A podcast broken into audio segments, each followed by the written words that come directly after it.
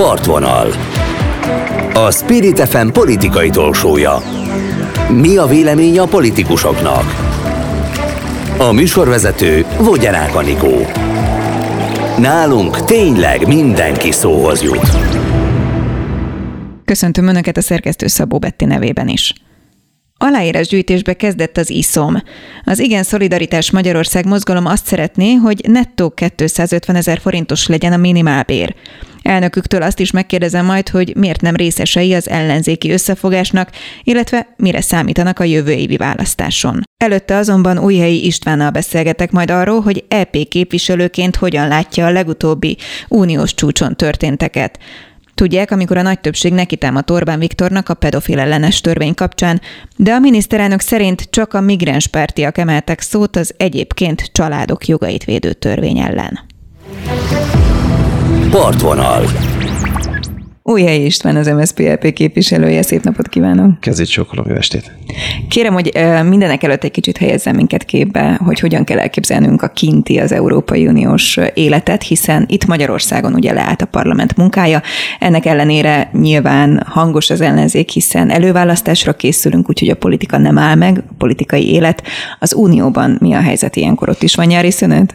Az Európai Unióban sokkal rövidebb a nyári szünet.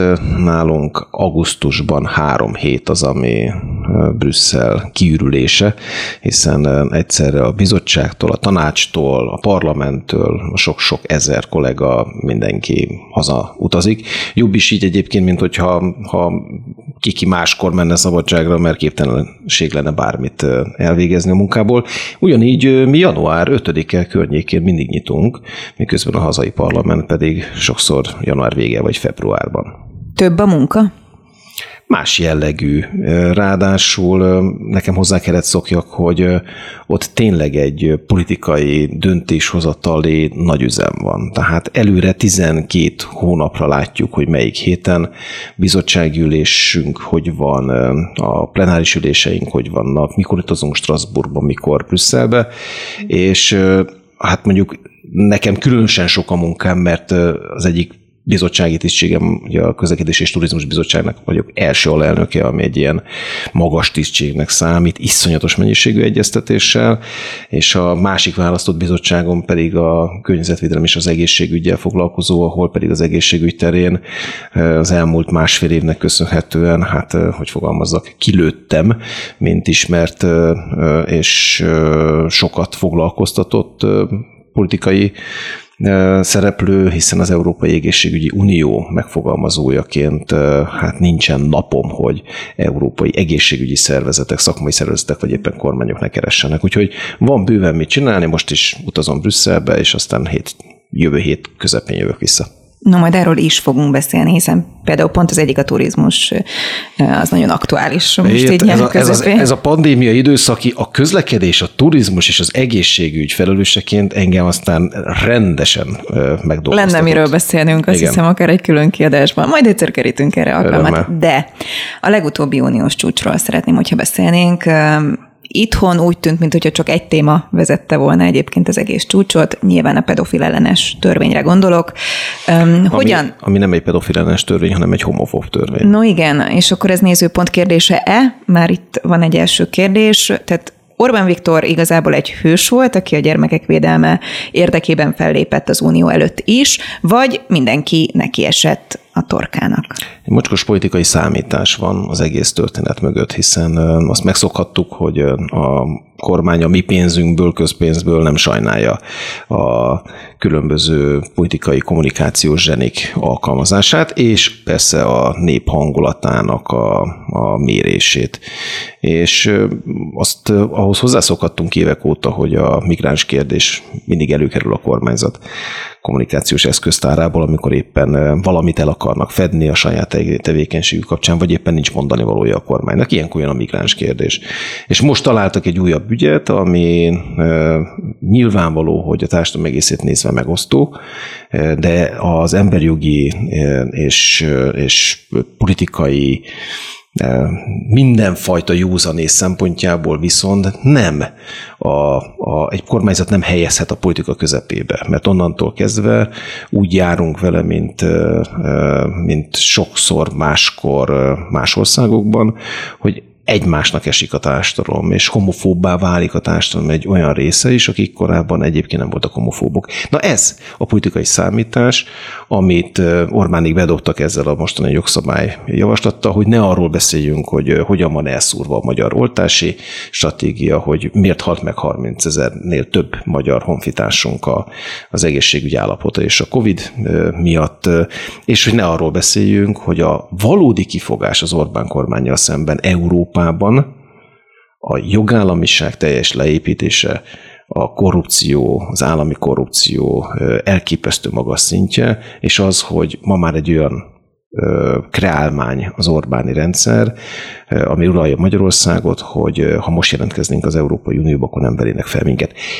Ez a fő kérdés, és ehhez képest az utolsó csepp a pohárban volt ez a provokáció Orbánék részéről, ami miatt szerintem csütörtök éjszakája a miniszterelnök meglehetősen izzasztó lehetett. No, izzasztó volt? Tehát ő számított erre? Mert egyébként egy friss uh, nyilatkozata szerint uh, azt mondja, hogy tökéletesen mutatja, ami az uniós csúcson történt, hogy nincs meg az értékek egysége, ezért nincs meg a politikai egység sem az unióban, illetve, hogyha én olvasom az ő szavait, amelyeket most posztolt, akkor az derül ki belőle, hogy igazából összemossa a migrációt ezzel az egész kérdéskörrel, hogy lám-lám, ugye itt az támadja ezt a törvényt, aki egyébként migráns párti.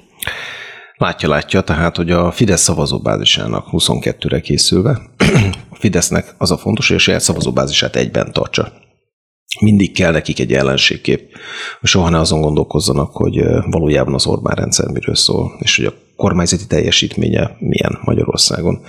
Ha végig sétál az utcán, és elkezdi kérdezgetni az embereket, hogy elégedettek-e azzal, ami itthon van Magyarországon, akkor 70-80 százalékos elégedetlenség lesz. Ezért aztán ne ezt kérdezzük meg a Felmérések nem ezt mutatják. Dehogy nem. Attól függ, mire kérdezünk rá. Hát, hogyha elkezdjük szeletelni a magyar egészségügy működése, a magyar oktatási rendszer minősége, a szociális ellátórendszer állapota, az infláció, és akkor most mehetünk, szándékosan olyan dolgokat mondok, amiket az emberek megélnek a hétköznapokban, és nem makro ökonomiai vagy bármilyen olyan összefüggések, amelyeket nem, ne, amelyekkel nem kell és fekszik egy, egy átlag családfő, vagy egy, egy fiatal házaspár. Akkor, amikor egyébként ezekről a kérdésekről beszélünk, akkor rögtön kijön, hogy amit az állam működtet Magyarországon, az szörnyű állapotban van. Na de ne ezekről beszéljen a kormányzat, meg a társadalom, ezért kell bedobni ilyen gumicsontokat, amelyek megosztanak mindenkit, hogy mi erről beszélgessünk ebben a stúdióban, és ne arról, hogy miért szálltak el az árak Magyarországon és ez mit jelent az átlag magyar családnak. Visszatérve, azt tapasztalom, hogy a miniszterelnök provokációs szándékkal dobta be a homofób törvényt. Tudta azt is, hogy az Európai Unióban a, a jogot, az állampolgárokat, az emberi jogokat védő normális politikai vezetők föl fognak szólalni, és lám-lám le is lehetett gyártani rögtön az ők és mi kérdést. És akkor ehhez csak egy pici kis számítás kellett, hogy nyilvánvaló, hogy a szivárvány színű zászló előkerül mindenhol, és ebből... De hát akkor pont úgy tűnik, mintha nem érte volna el a célját, nem? Tehát, hogy pont te ön is úgy fogalmazott, hogy álmatlan éjszakája lehetett. Igen, mert azzal nem Itt számolt. közben mindenhol szivárvány színű zászlók vannak, tehát hogy mivel nem számolt? Azzal nem számolt, hogy a, a szokásosnál sokkal durvább reakciót kap az Európai Tanácsülésen. Azért nem számolt ezzel, mert Orbán Viktor mindig egyébként patika mérlegen pontosan kiméri, hogy ne kerüljön nagyon nagy kisebbségbe, ne maradjon egyedül. Na most úgy sikerült a csütörtök éjszakáját abszolválnia, hogy a szokásos lengyel másik illiberális állam kormányfője nem ítélt el, és a szlovén kormányfő, aki pedig hát pincsi kutyája Orbán Viktornak, nagyon sokat köszönhet Orbán Viktornak, az ottani médiarendszert Orbán emberei irányítják, és még sok minden más van a háttérben. Ő állt ki mellette. 26 tagország pedig, úgy 25 hát a csehek semmit élték el, és hogyha azt a nyilatkozatot vesszük, amit ugye aláírtak 16 tagállam, amelyben elítélik egyébként ezt a törvényt, akkor mégiscsak 16-ról beszélünk. De még az még a tanácsülés előtti uh-huh. közös nyilatkozat. És aztán a tanácsülés hangulata pedig olyan volt, amire azt mondta a hivatalos nyilatkozatok szerint is, és az én benfentes forrásaim is, tehát nyilván egy csomó emberrel kapcsolatban vagyunk, akik kollégaként ott ülnek a tanácsülésen, azt mondják, hogy soha az Európai Unió történetében ilyen durva, kőkemény és a, nem a szokásos diplomáciai nyelvezeten zajló vita nem volt egy kormányfő és mindenki más között. A szlovén a lengyel kormányfő csembe volt, tehát ez lehet, hogy nem sorolhatjuk egyébként az európai többségi állásponthoz, de csembe voltak, mert hogy olyan elképesztő hangulat uralkodott, hogy miközben a tanácsülésnek sok minden mással kellett volna foglalkozni, az egész éjszakát, és még a pénteki napot is a magyar kormány teljesítményével. Idézem, hogy ő mit írt szó szerint egyébként. Az Európai Tanácsülésén falangszban vonultak föl a szivárványzászlós miniszterelnökök. Ebből nem az látszik, mint hogyha ő rosszul érezni magát egy kicsit is. Pontosan azért teszi ezt, mert szembe lehet így állítani a szivárvány színű zászlót a Magyar Nemzeti Lobogóval, ami engem mérhetetlenül sért, hiszen a Magyar Nemzeti Lobogó mindannyiunké, mint hogy a magyar válogatott is a mindannyiunké. Nem lehet Fideszes válogatottnak, vagy Orbán válogatottnak hívni, mint ahogy egyébként nem is a Kádár Jánosra emlékezünk vissza, vagy az MSZMP-re az esetleges 50-es, 60-as évekbeli sportsikereink miatt Puskás öcsiről írtak musicalt, és nem arról, hogy Kádár János alatt milyen nagyszerű volt a futball. Nem Orbánról szól, és a szivárvány színű zászló kontra nemzeti színű zászló az, amit el akart érni ezzel Orbán Viktor. Akkor elérte? hazai politikai szempontból, rövid távú politikai szempontból elérte, de olyan mély károkat okoz egyik oldalról Magyarország nemzetközi mozgásterében, kettő, az itthoni több generációra megmérgezett viszonyokban, hogy csak a kútmérgezéshez tudnám hasonlítani. Okoz ez valóban érezhető károkat? Mi lehet ennek a következménye egyébként? Azon túl, hogy egy uniós csúcson azt mondják, hogy ennyi, ennyi, akár mindannyian, vagy a nagy többség, van bármi következménye? És illetve lesz. vesző, hogyha esetleg kormányváltás lesz jövőre, akkor az bármi nemű problémát okozhat egy új kormány és az unió kapcsolatában? Nem, hogy pont az önök malmára hajtaná a vizet? Nyilván kormányváltás után meglehetősen sok dolgunk lesz nekem is például, hogy rendezzük a viszonyokat. Karácsony Gergely az elmúlt napjait Berlinben töltötte, ahol egymástán találkozott a zöld kancellár jelöltel és a Szozdemek kancellár jelöltjével is. Valamelyik őjükből könnyen lehet, hogy kancellár lesz.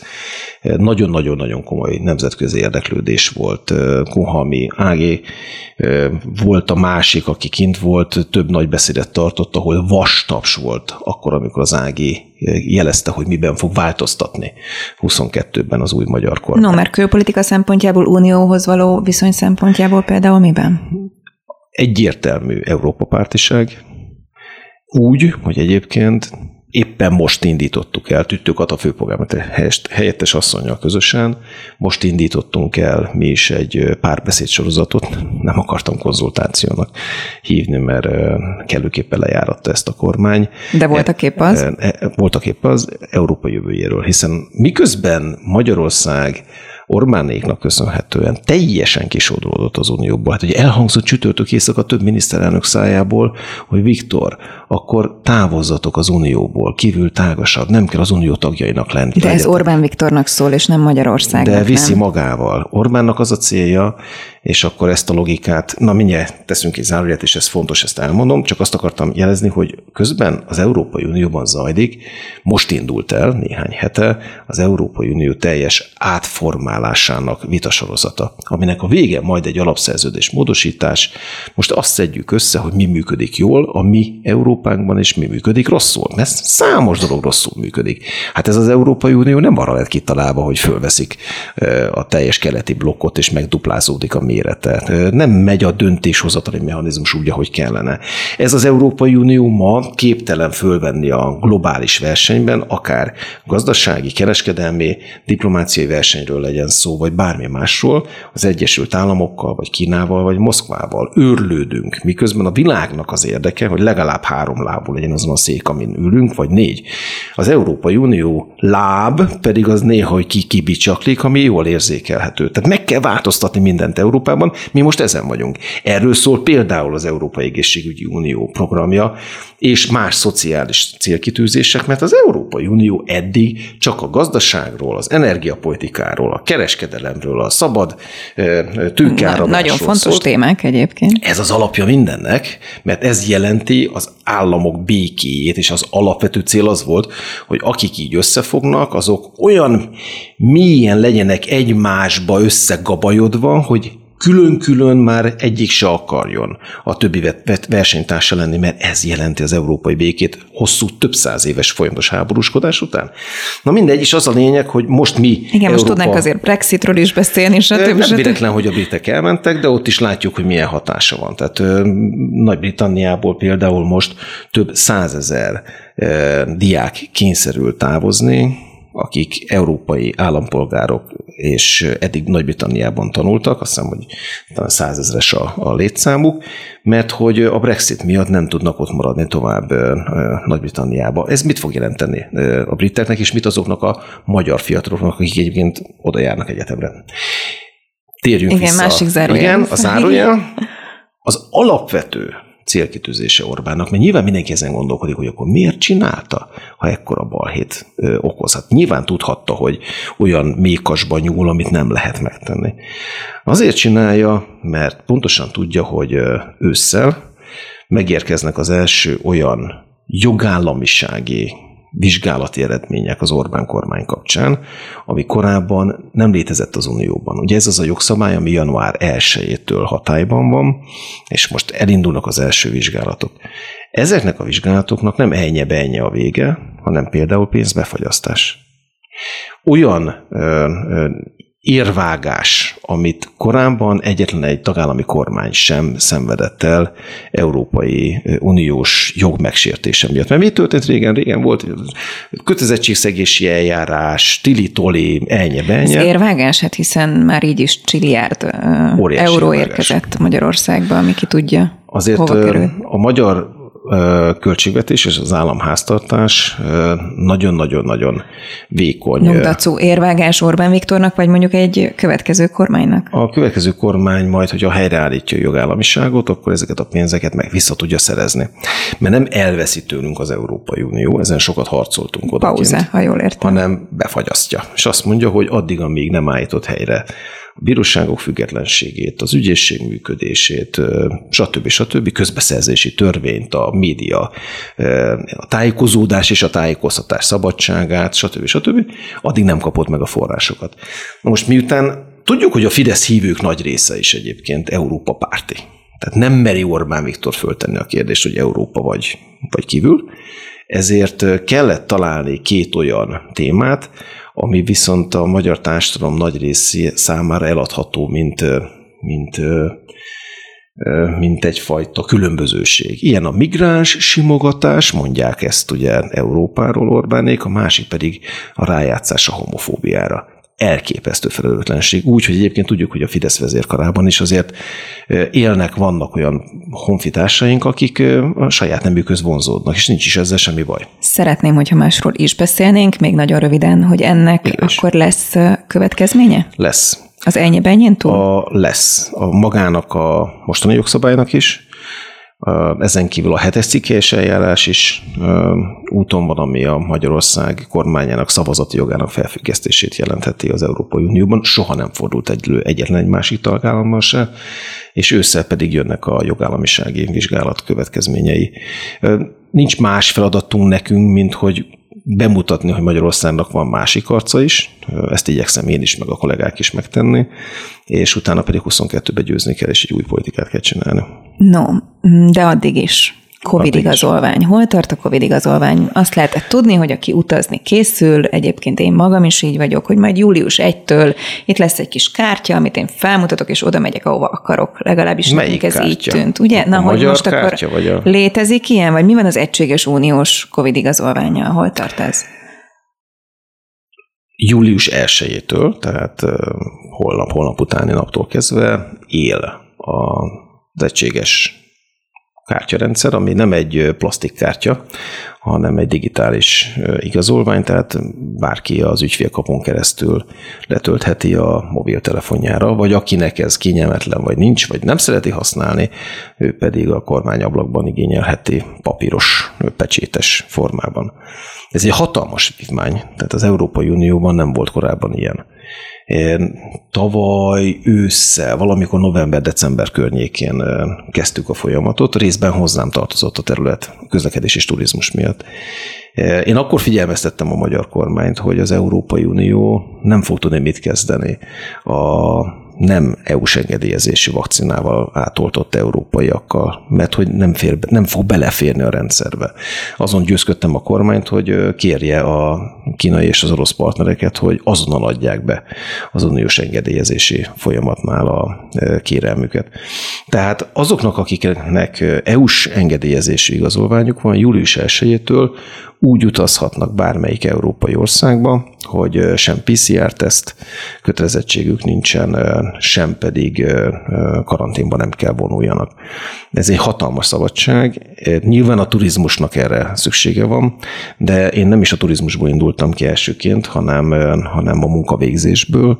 Rengeteg ingázó, rengeteg külföldön dolgozó, és rengeteg tanuló van, magyar is, akik azon gondolkodtak, hát a fiam is, hogy hányszor kellett PCR-tesztet csináljunk azért, hogy a, a külföldi egyetemére vissza tudjon menni, vagy vizsgázni tudjon. A egységes rendszer tehát július 1 indul, aki be van oltva, és ezt a magyar állam igazolja. Teljesen mindegy, hogy mivel? Még egyszer az európai ö, engedélyezésű vakcinákkal. Itt jött az a csavar, amit... Ja, bocs, A Sputniknak úgy tudom nincs ilyen. tehát a tehát vagy, vagy a oltás igazolása, vagy a védettség, betegség utáni kialakulásának igazolása, tehát aki átesett a betegséggel Igen. és van antitestje. Nyilván nem kell antitest tesztre elmenni, hanem a betegség igazolása 180 napig, aki fél év, azt mondja most a szakma, hogy ez az, ami, ami védettséget jelent talán, vagy pedig egy friss PCR-teszt. Ezeket a digitális igazolvány azonnal fogja tudni, tehát abban a pillanatban rákerül például, hogyha valakinek megvan a PCR-tesztje, tehát az sincs kizárva az utazásból, akinek nincs ö, ö, igazol, vagy nincs, Nincs oltása. oltása. Itt jött a csavar, orosz és a kínai. Uh-huh. Elképesztő sokat küzdöttünk érte. Azt sikerült bepakoljuk a jogszabályba, hogy a, akkor, amikor a, mondjuk a magyar állam kétoldalú egyességet köt egy Horvátországgal például, uh-huh. reméljük Németországgal is és másokkal is, akkor annak az államnak joga elismerni a, ezzel az oltóanyaggal, tehát nem az EU-s Tehát magyarul egyedi elbírálás alapján? Nem személyre egyedi, hanem, Világos. hanem, Országonként. hanem ki kell mondja a német kormány, hogy mi akkor elfogadjuk a Jó, de akkor és az uniós igazolvány? onnan, on, hát az uniós igazolvány, az unió szemszögéből nézve, hogyha belegondol, a 450 milliós unió szemszögéből nézve, 27 tagországból egyetlen egy tagország van, amelyik nem volt hajlandó egységesen haladni. Ez egy hatalmas felelőtlenség, és most hiába mondja nekem valaki, hogy fú, de hát mi megelőztünk mindenkit a versenyben.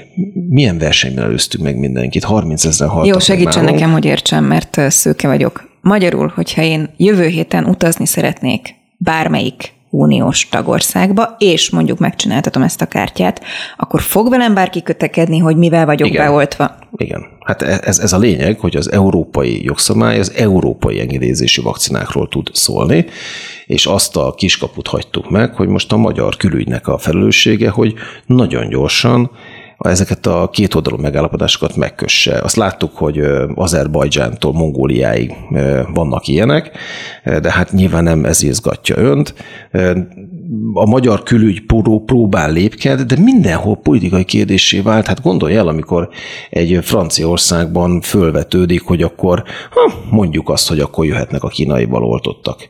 És akkor azt mondja az ottani szakma, hogy de hát mi azért nem oltunk kínaival, mert nem vagyunk meggyőződve a haték hatásosságáról.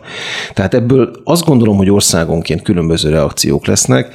A nyári szezonban azok a külföldi országok, akik számítanak a magyar vendégekre, azok egészen biztos, hogy engedélyezik. Már van is ilyen egyébként, azt tudjuk. Turizmus mekkora bajban van uniós szinten? Hát Tehát azért vannak el, hogy... országok, akik effektíve csak és kizárólag ebből élnek. Én például Görögországba fogok nyaralni, szerintem nekik például tök mindegy, hogy mivel vagy beoltva, csak gyere.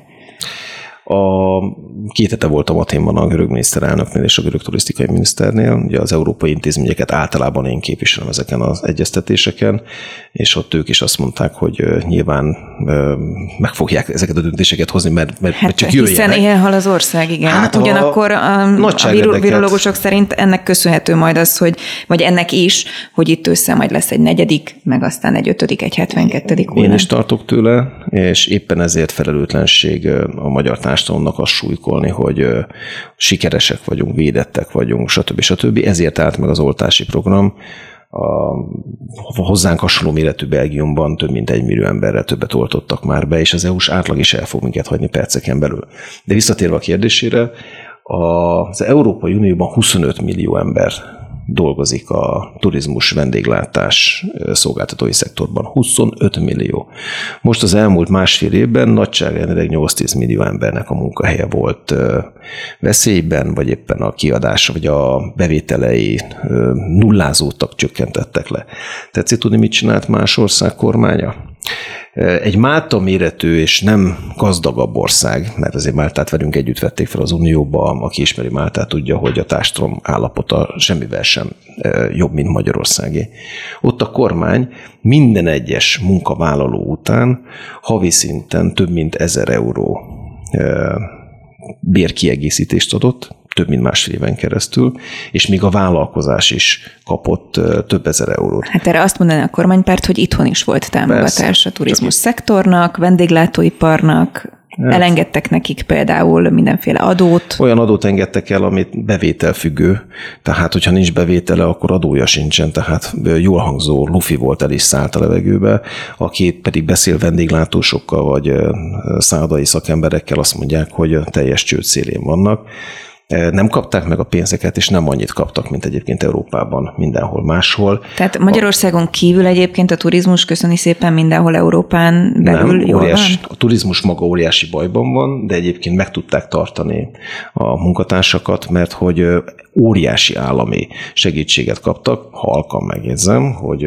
tavasszal mi dolgoztunk ki a én bizottságomon keresztül egy egy ilyen bérfel, bértámogatási programot, ez a SURE program, ami minden kormány igényelhetett rá forrást. Magyarország 504 millió eurót sikerült megszerezzen, amiből a turizmus hát éppen csak, hogy egy kicsit kapott. Ebből fizette ki a magyar kormány például a katásoknak az elengedett adóját, már hogy a magyar kormány maga beszette az uniós pénzből a Katar engedett adóját, itthon meg elmondta azt, hogy milyen jó Ez fel. egy külön kérdés, hogy ezeknek a felhasználását Öt, egyébként később Mi 504 millió, Csehország 2 milliárd euró, Románia 4 milliárd euró, most gondolj el, és amikor megtettük a javaslatot, hogy egy milliárd eurót kérne pluszba a kormány, a teljes maga magyar vendéglátás, belértve a szórakoztatóipart is, a hangtechnikusokat a színpadok mögött, cakkompóder egy-másfél évre annyi pénzt lehetne adni, hogy túléljenek.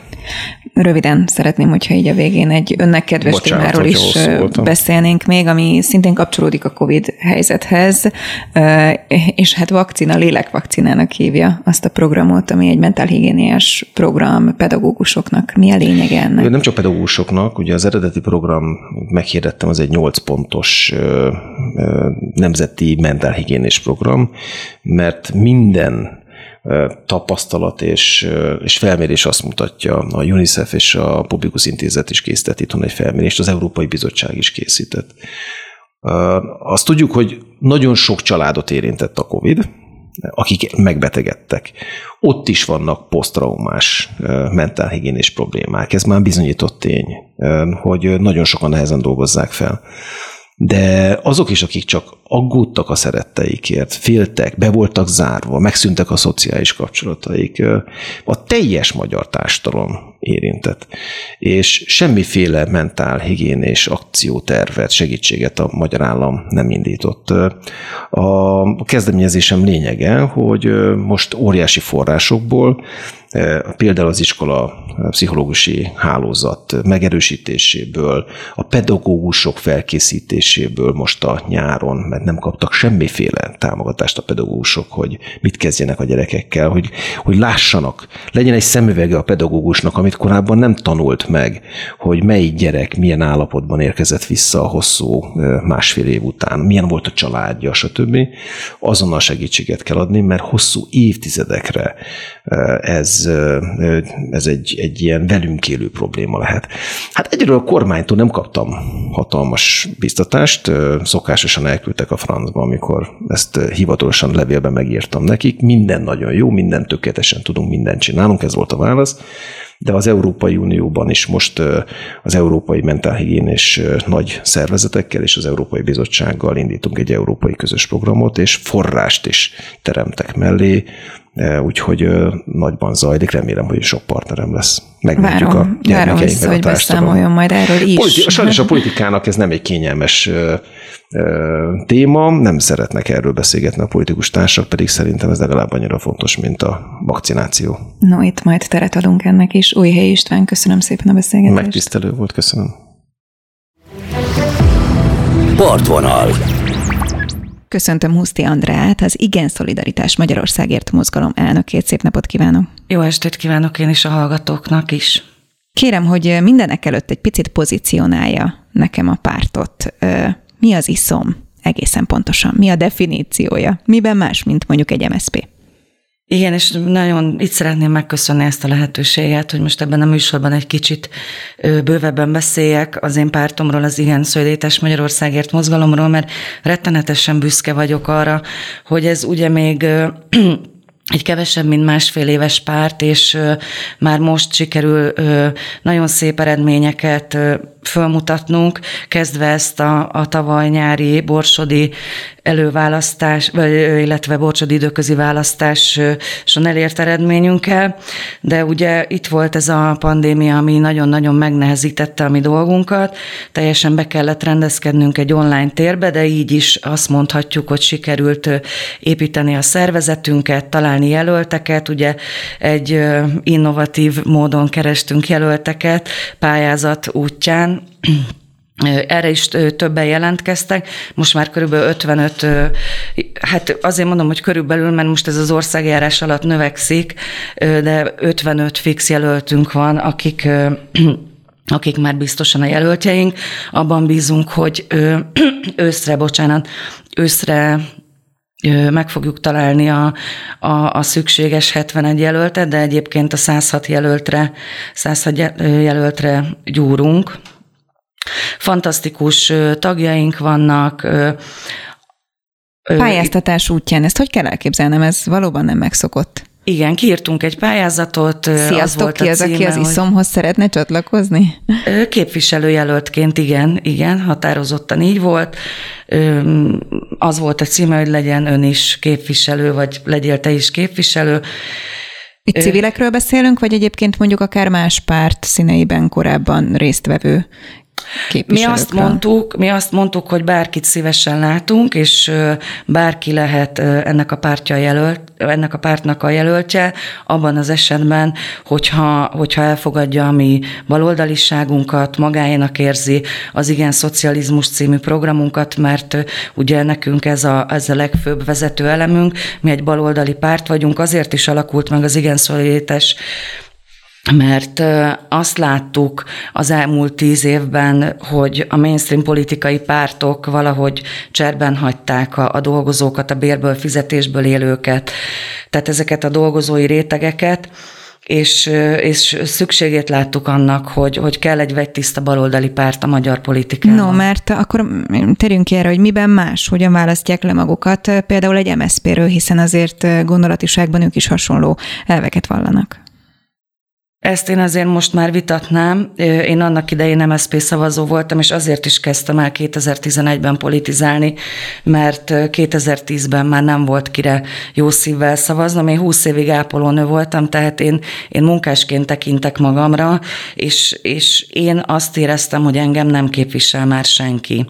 Én először egyébként egy, egy szakszervezetet alapítottam, a Független Egészségügyi Szakszervezetet több társammal együtt, de aztán láttam, hogy ennél azért sokkal, tehát hogy ez nem ágazati probléma már, ami itt ebben az országban zajlik, hanem sokkal globálisabb, és akkor csatlakoztam a, a pártunk előtt szervezetéhez, a szolidaritás mozgalomhoz.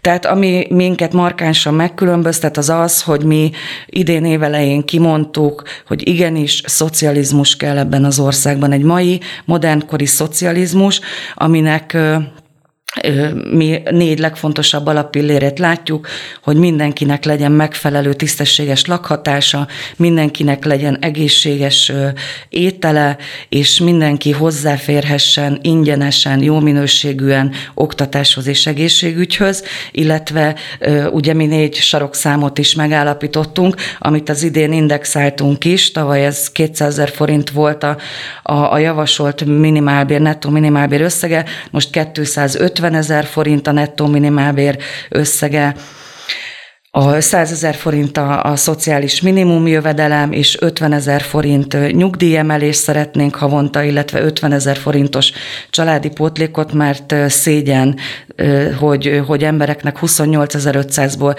illetve az, hogy 12.700 forint a családi pótlék, ez, ez abszolút méltatlan. Hát ez azért valamilyen szinten majd, hogy nem egybecseng. Például Orbán Viktor is most ugye azt mondta, hogy 200 ezer forintos legyen a minimálbér, illetve például akkor gondolom önök is üdvözlik, hogy most szó van arról, hogy ha a gazdasági helyzet úgy hozza, akkor elengedik a mindenféle családokat érintő adó helyzeteket, akkor egyetértenek ezekkel?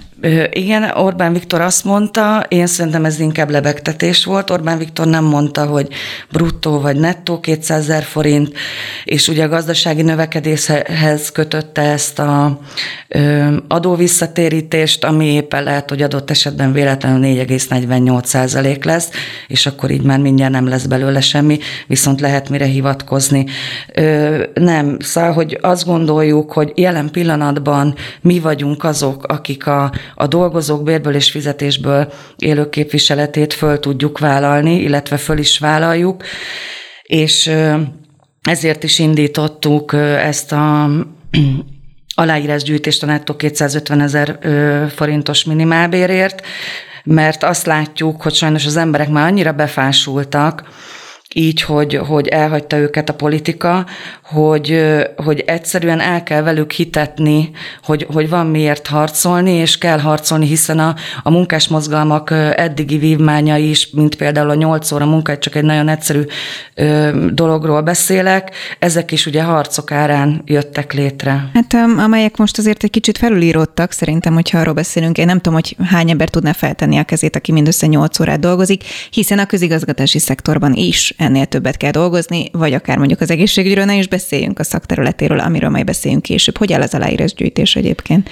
Több mint százezer aláírásunk van most már online, és ugye személyesen is Székely Sándor június 15-én országjárásra indult, ezzel egy időben Budapesten is és országosan is elkezdtük személyesen kitelepüléseken az aláírásgyűjtéseket, és így, így gyűlt össze. Hát nagyon reméljük, hogy szeptember 11-ig a munkásbüszkeség napjáig 250 ezer legalább lesz 250 ezer aláírás. És fantasztikusak egyébként ezek a kitelepülések, ez az országjárás. Én magam is nagyon sokszor részt veszek, egyébként innen is Vásáros Naménybe megyek ma éppen, és több napot fogok tölteni megint Székely Sándorral, akit én egy mindennapi hősnek tartok ezzel a, a mert ő, ő gyalogol, illetve tömegközlekedéssel megy, a tömegközlekedésbe én is beszoktam kapcsolni. Nagyon ez azt jó. jelenti, hogy mondjuk, hogyha Debrecenbe vagy Hajdúböszörönybe kell elmenni, akkor odáig azért nem sétál el. Nem, Nem, nem, odáig nem sétál, de akkor viszont tömegközlekedik, és fantasztikusan jó beszélgetések Mi az üzenete ennek? Miért kell gyalog menni, és miért nem lehet autóval? Az az üzenete ennek, három fő célja van ugye ennek az országjárásnak. A fő, a fő célja az az, hogy emberközelivé tegyük a politikát, mert ahogy mondtam már a műsor elején is, azt láttuk, hogy, hogy az elmúlt 30 évben a, a kis embereket, a dolgozókat, ő cserben hagyta a politika, és nem, nem hallgatta meg őket, és és mi ezt nagyon fontosnak tartjuk, hogy a politika az ember közeli legyen minden, mindenféleképpen, és, és jönnek is a visszajelzések, mert, mert azt látjuk, hogy az emberek örülnek, sőt, tudnak róla, hogy, tudnak róla, hogy, hogy megyünk. Ugye beszéltem arról is, hogy nehéz volt fölépíteni a szervezetünket az online térben, viszont arra nagyon jó volt, hogy, hogy nagyon sok felületen elérhetőek vagyunk, van Facebook oldalunk, Facebook oldalaink a jelölteknek, TikTokon jelen vagyunk a fiataloknak, az Instagramon, illetve ugye van egy honlapunk is, az igenszolidaritás.hu, tehát hogy ezek nagyon jól kiépültek, és azt látjuk, hogy az emberek ezeket elérik, mert tudnak róla, hogy, hogy menni fogunk, várják, megtapogatják az országgyűlésig, szóval, hogy el se hiszik, hogy ott van egy országgyűlési képviselő, akivel kezet foghatnak, akivel beszélgethetnek, mert mi ugye kifejezetten kisebb településekre megyünk, tehát mi most nem megyünk nagyvárosokba. Miért?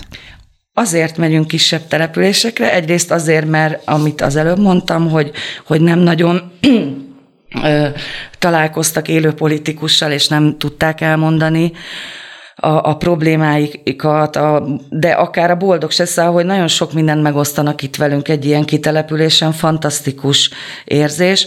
Na de azért megyünk kis településekre, mert a, a nézőpontnak áprilisban volt egy kutatása, amit mi kértünk, és itt nem csak a párt támogatottságára kérdeztünk rá, hanem, hanem hogy ez milyen eloszlásban van földrajzilag, korra, nemre, iskolázottságra való uh-huh. tekintettel, és már abból is az jött ki, hogy, hogy, hogy a kis településeken van keresni valónk, tehát ott vannak a potenciális szavazóink, akik e, egyébként akkor elér, elér, tehát hogy az volt a közvéleménykutatásban, hogy elérheti 2022-ben az iszom az 5%-ot is akár, tehát hogy ez Ami egy azért egy elég komoly szám, és, és egy friss párt tekintetében számomra meglepő volt ennek a kutatásnak az eredménye. Az is egyébként, hogy kis településeken ismerik önöket, holott pont mondjuk a vidéket szokták emlegetni, ami, ami fekete folt szokott lenni, hogyha politikáról beszélünk, illetve számomra az is meglepő volt, hogy a kutatásuk eredményeképpen állítólag a 40 évnél fiatalabbak azok, akik szimpatizálnak önökkel, holott azt gondolnánk, hogy a fiatalokat megszólítani a legnehezebb. Igen, és nagyon így van, és nagyon sok fiatal jelölt is jelentkezett egyébként az előbb említett jelöltkereső pályázatra. Igen, úgyhogy ezért, ezért megyünk kis falvakba, és hogyha már így a kutatásokról beszélünk, mi kértünk a publikusztól is egy kutatást május elején, közepén, és ott rákérdeztünk jövedelem elosztási dolgokra, illetve a szocializmus, ami általunk hirdetett modernkori szocializmus támogatottságára, és itt is nagyon meglepő eredmények jöttek. Most így előjáróban elmondom akkor ehhez kapcsolódóan a nézőponthoz, hogy ugyanezt az 5%-ot hozta a, a publikusznak a kutatása is, tehát akár 5% inkább igen szavazna az igen szolidaritásra jövő áprilisban. Mint bárki másra? Hát, mint bárki mást, azt nem kérdeztük, tehát, hogy e, e, így hangzott a kérdés, hogy elképzelhetőnek tartja-e, hogy 2022 áprilisában szavazna-e a szocializmust hirdető igen szolidaritás pártra.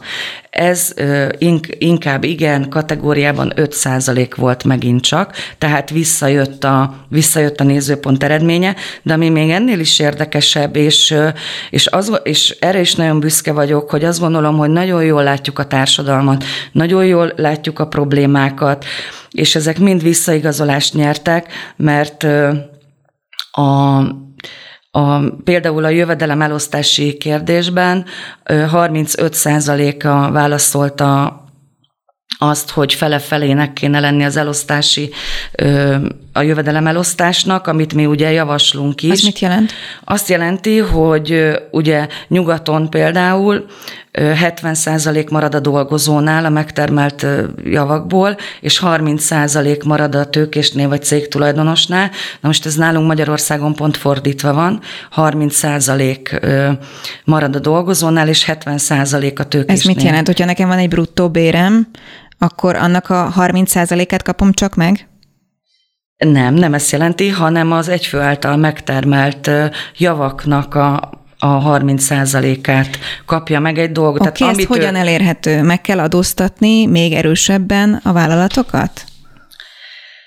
Ö, nem. Egyrészt a, illetve igen, az is, de egyrészt az állam és a tőke mohóságának visszafogásával ez elérhető lehet. A, a bérek az a, az a a GDP-ből, és a, a szociális juttatások pedig a, a költségvetésből elért, de hát itt sok intézkedésre lenne szükség. Egyrészt a kényszervállalkozások és a mikrovállalkozásokat, tehát azok helyett szövetkezeteket kellene csinálni, illetve szociális programokat, ahogy mondjuk Ausztriában is működik. Mondja nekem nem... néhány konkrétumot, hogy hogy kell ezt elképzelnünk, illetve mi az, ugye már a legelején a beszélgetésnek mondott nekem számokat, hogy 50 ezerrel kellene ezt emelni, meg 250 ezer forintos minimálbér, ami mind nagyon jó hangzik, pláne, hogyha választási ígéretről beszélünk, és minden párt tud számokat mondogatni, de egy nagyon komoly világválság járványhelyzet közepén vagyunk. Most éppen, hát azt mondják a szakértők, hogy szünetet tartunk csak így két erős hullám között.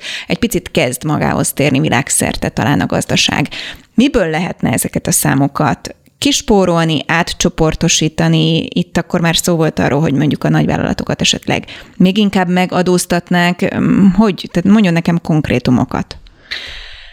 E, ezt tudom csak mondani, hogy az állam és a tőke mohóságát egyszer meg kell fékezni. Ugye itt egyrészt nagyon sok pénz eltűnik, másrészt osztalékokat úgy visznek ki külföldi vállalatok, hogy nem adóznak utána egy fillért sem. Tehát, hogy itt, itt milliárdokról beszélünk, annyi pénzt visznek ki az országból adózatlanul.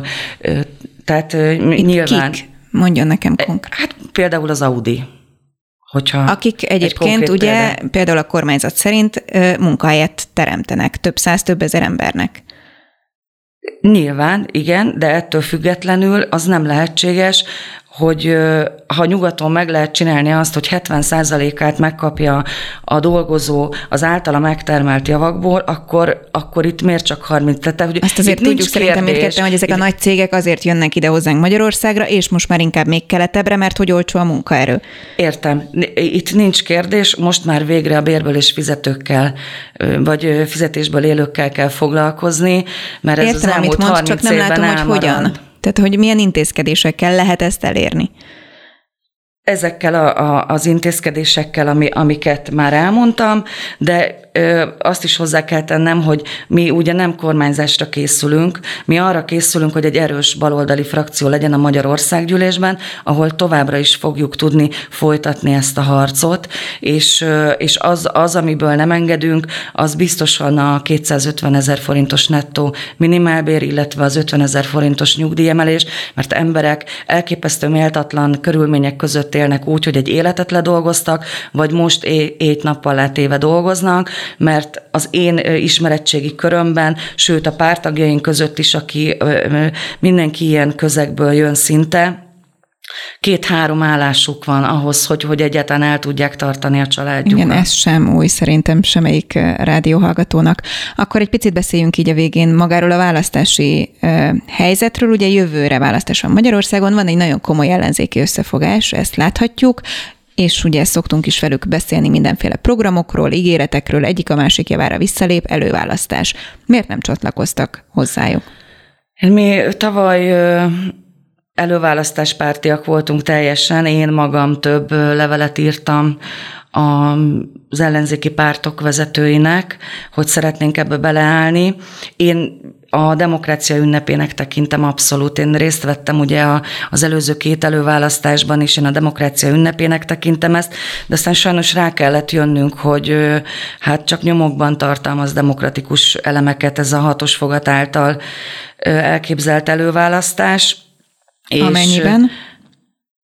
Hát itt ugye gondolok a, a, a frakcióválasztási kényszerre, meg hát nagyjából azért most már nagyon látszik, hogy, hogy ők mondják meg, hogy ki lehet jelölt az előválasztáson, tehát ilyenekre gondolok, de ami a legfőbb problémánk volt nekünk, mint baloldali párt, hogy azt láttuk, hogy ez nem a programok versenye lesz ez, a, ez az előválasztás, és ugye látva a most már kiadott jobboldali és liberális pártok programját, a, a választásokra, megint csak azt láttuk, hogy, hogy a szociális dimenzió megint nagyon háttérbe van benne szorulva, úgyhogy ilyen tér nem, nem bánjuk, hogy, hogy kimaradunk ebből az előválasztásból, önállóan fogunk indulni, önálló listával, jelöltekkel, és ugye már a tavaly nyáróta meglévő miniszterelnök jelöltünk el dr. Szanyi Tiborral. No, akkor beszéljünk így a legvégén miniszterelnök jelöltségről és Szanyi Tibor esélyeiről. Őt nem nagyon halljuk, amikor miniszterelnök jelöltekről van szó. A kormányzat is úgy tűnik, hogy körülbelül úgy kezeli az egész előválasztási helyzetet, mint hogy a csak Karácsony Gergely szerepelne miniszterelnök jelöltként. Mi az oka ennek? Hát azt tudom mondani, hogy nagyon-nagyon meg kell küzdenünk azért, hogy, hogy médiába kerüljünk, mint ahogy a, az online térben szervezetépítéssel is meg kellett küzdenünk. Próbáljuk ezeket az akadályokat venni, én Szanyi Tibor elég viszonylag sokszor szerepel. Az, hogy minket Potenciális más... kihívója ő Orbán Viktornak? Ez, ezért mondtam az előbb, hogy mi nem kormányzásra, tehát nagyon reálisan látjuk a helyzetet, mi nem kormányzásra készülünk, mi arra készülünk, hogy végre 30 év után egy erős baloldali frakció legyen a Magyarország gyűlésben. De mégis van miniszterelnök jelöltjük. Akitől, hát ez, ez így dukál egy választásra, így komolyan vehető a párt, egy párt, és egyébként mi voltunk az elsők, akiknek miniszterelnök jelöltjük volt, mert ugye ez már tavaly július 18-án egy kongresszusi döntésen dölt el, hogy Szanyi Tibor lesz a miniszterelnök Igen, jelölt. mondjuk ez nem az időrendi versenyben fog majd eldőni, de követjük Nyilván. és várjuk majd vissza Huszti Andrea. Köszönöm szépen a beszélgetést. Én is köszönöm szépen. Ez volt a Partvonal, a szerkesztő Szabó Betti nevében is köszönöm a figyelmüket. Jövő héten kedden este hétkor újra várjuk Önöket, akkor Bencsik János a polgári választól és Donát Anna a Momentumtól lesz a vendégünk. Szép estét!